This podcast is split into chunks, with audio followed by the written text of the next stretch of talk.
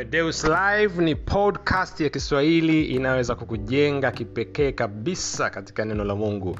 Hakikisha unaisikiliza kila siku podcast hii, na maisha yako yatakuwa ni kutoka utukufu mpaka utukufu, ushindi mpaka ushindi, ubora mpaka ubora, imani mpaka imani.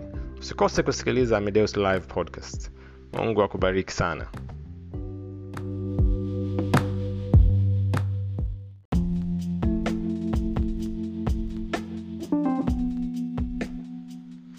Haleluya karibu tena katika siku nyingine njema na ya kipekee. Na leo ni siku ya alhamisi januari 4 mwaka 224 mwaka wetu wa ukombozi.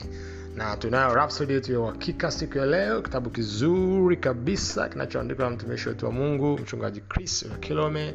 Na neno la leo linasema ufufuo ndio ufunguo. Haleluya ufufuo ndio ufunguo na andiko la ufunguzi natoka katika kitabu cha warumi sura ya kumi mstari wa nane mpaka wa tisa ambapo neno linasema lakini yanenaje?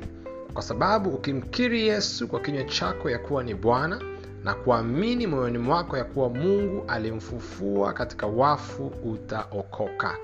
Haleluya! Kuamini kwa moyo wako na kukiri kwa kinywa chako. Mchungaji anaweza kusema ukristo huanza na ufufuo wa yesu kristo sio na kifo chake.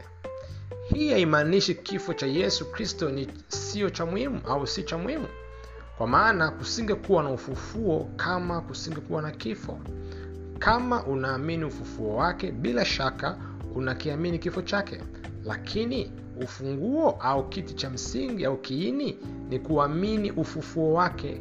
Huo ndio uliotupa uzima mpya hey, kwa hiyo uzima mpya tulionao hivi uzima wa aina ya mungu eh? ule uzima wa milele umetokana na kufufuka kwa yesu kristo hmm. tunaendelea kusema katika matendo ya mitume sura ya 13 mstari 33 bibilia inasema sasa ameyatimiza kwetu sisi watoto wao kwa kumfufua yesu kama ilivyoandikwa katika zaburi ya pili wewe ni mwanangu leo nimekuzaa hili halizungumzii kuzaliwa kwake kule bethlehemu bali kuzaliwa upya wakati wa kufufuka kwake. Hmm. maneno mazito kabisa. Hili ni somo la kipekee ambayo nabidi ulitafakari tena na tena. Lina kweli ya tofauti mno. Hmm? kwamba ile zaburi ya pili inayozungumza kwamba leo ni leo nimekuzaa sema wewe ni mwanangu leo nimekuzaa ilikuwa haizungumziwi wakati yesu anazaliwa kule bethlehem lakini inazungumziwa pale alipofufuka. Hmm gani anasema yesu alikuwa mzaliwa wa kwanza wa waliokufa. Kitu ambacho humaanisha wa kwanza kuzaliwa kutoka kwenye mauti ya kiroho. Hmm? roho inayotenda dhambi bila inasema imekufa. Kwao mtu wa kwanza kuzaliwa kutoka katika mauti ya kiroho ni yesu kristo. Msalabani alikufa vifo, vifo viwili. Alikufa kiroho kwanza dhambi zetu zilipowekwa juu yake na akatiliwa mbali akatengwa na baba. Hmm? na ndio maana alilia pale msalabani akisema mungu wangu mungu wangu mbona umeniacha? Hii ni marko sura ya 15 msara 34 hilo lilitokea kwa sababu zile dhambi zetu ziliwekwa juu yake na roho yake kawa imekufa kwa sababu sio tu alibeba dhambi lakini pia alifanyika dhambi. Hmm? kwa hiyo ile mauti ya kiroho ikaweza kupata nafasi ndani yake roho yake kamekufa na mchungaji anasema hilo lilipotokea ikawezekana kwa yesu kufa kimwili. Kwa maana kama asingekufa kiroho asingekufa kimwili. Wow. Kipekee sana hiyo. Tukaendelea kusema alipokufa roho alipokufa uh, katika ulimwengu wa roho alienda kuzimu. Hmm? au rohoni katika ulimwengu wa roho alienda kuzimu. Kwa sababu huko ndiko tulikopaswa kwenda sote. Alienda kuzimu kwa niaba yetu. Lakini alikuwa mtu mwenye haki akizibeba dhambi za wengine bibilia inatuonyesha jinsi kule kuzimu shetani na mapepo yote ya giza walivyopambana na yesu ili wamtiishe. Lakini alizishinda enzi na mamlaka na kuwafanya kitu cha fedheha hadharani hmm? na kuwafedhehesha mbele ya umati wote kadamnasi yote. Unaweza ukasoma katika wakolosai sura ya pili mstari wa 15 tunaendelea kusema yesu alimshinda shetani hadharani na mapepo ya giza na kutoka kwenye mauti na kuzimu kwa ushindi. Haleluya! Kwao hakutoka kama vile anachoropoka. Alitoka kwa ushindi. Alishinda mauti alishinda kuzimu alishinda kaburi kwa ushindi. Alipofufuka biblia inasema alitangazwa kutokuwa na hatia. Kufufuka kwake ndiyo kulikuwa ishara. Kuzaliwa upya wakati wa kufufuka kwake kulimaanisha kuwa hapakuwa na dhambi hapakuwa na hukumu. Deni lililipwa kwa kifo chake ila ufufuo wake wa uzima ulituletea kutangazwa tusio na hatia. Haleluya! Hiyo ni warumi sura 4 mstari 25 kwa hiyo sio tu kwamba sisi dhambi zetu na lile deni la la dhambi ambayo mshahara wa dhambi ni mauti kwamba bwana alilipa kwa mauti yake. Hapana. Zaidi sana kilichotokea ni kwamba alivyofufuka alituletea uzima mpya alitufanya tukatangazwa watu tusio na hatia hmm? tukawa tumehesabiwa haki haki ya mungu ambayo ni asili yake hmm.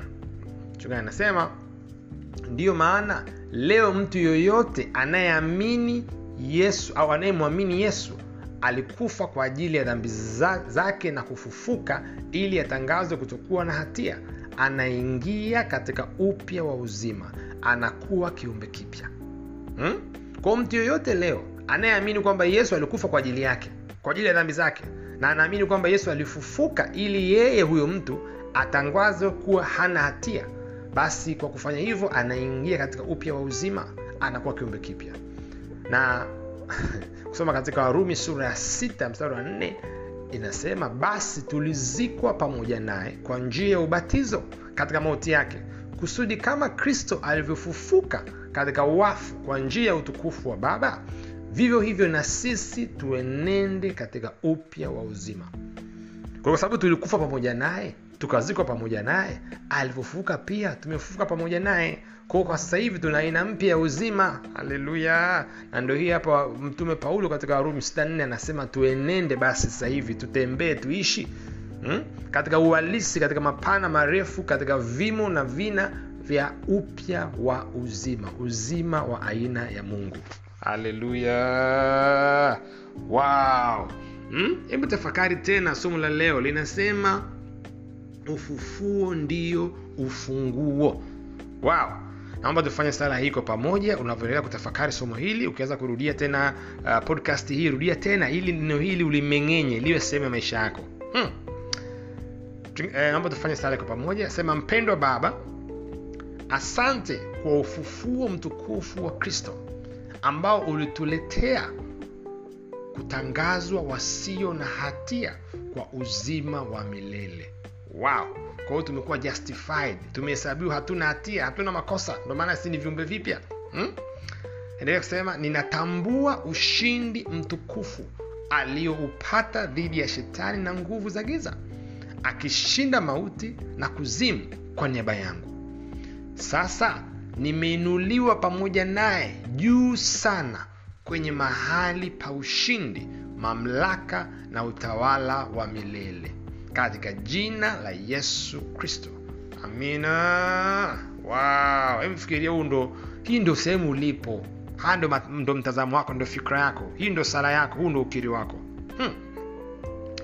haya mafunzo ya ziada wa kusoma, kusoma mistari ifuatayo wa waraka wa galatia sura ya pili mstari wa ishirini lakini pia waraka wa rumi sura ya nne mstari wa ishirini na tatu mpaka wa ishirini na tano eh? mungu akubariki sana unavyotafakari somo hili la leo kumbuka leo ni januari 4 mtumishi na na bwana na neno zuri kipekee ambalo ametuambia na ametufundisha na ametuelekeza kupitia mtu wake wa mungu ambayo linasema ufufuo ndio ufunguo hmm? Tukutane tena kesho wakati kama huu kwa ajili ya kusoma na kutafakari kitabu hii cha rapsodi ya uka. Mungu akubariki sana. Endelea katika ushindi katika ubora katika mafanikio na ukuu katika jina la yesu. Amina.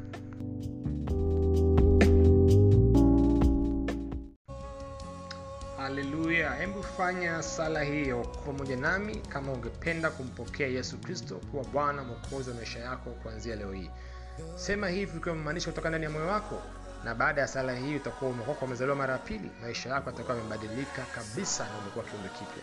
Sema ee bwana mungu ninamwamini kwa moyo wangu wote yesu kristo mwana wa mungu aliye hai. Ninaamini kuwa alikufa kwa ajili yangu na kuwa mungu alimfufua kutoka kwa wafu.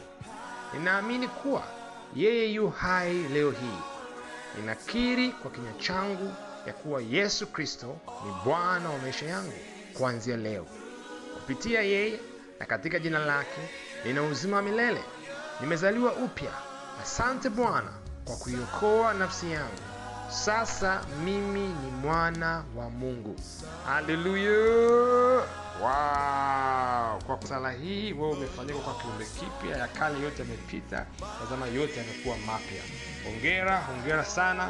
Wasiliana nasi kwa namba unazoziona hapo chini ambazo ni 736 tungependa kusikia ushuhuda wako na kukupatia zawadi nzuri sana ya kitabu ambacho utakisoma na uweze kukulia katika wokovu ambao umepokea siku ya leo.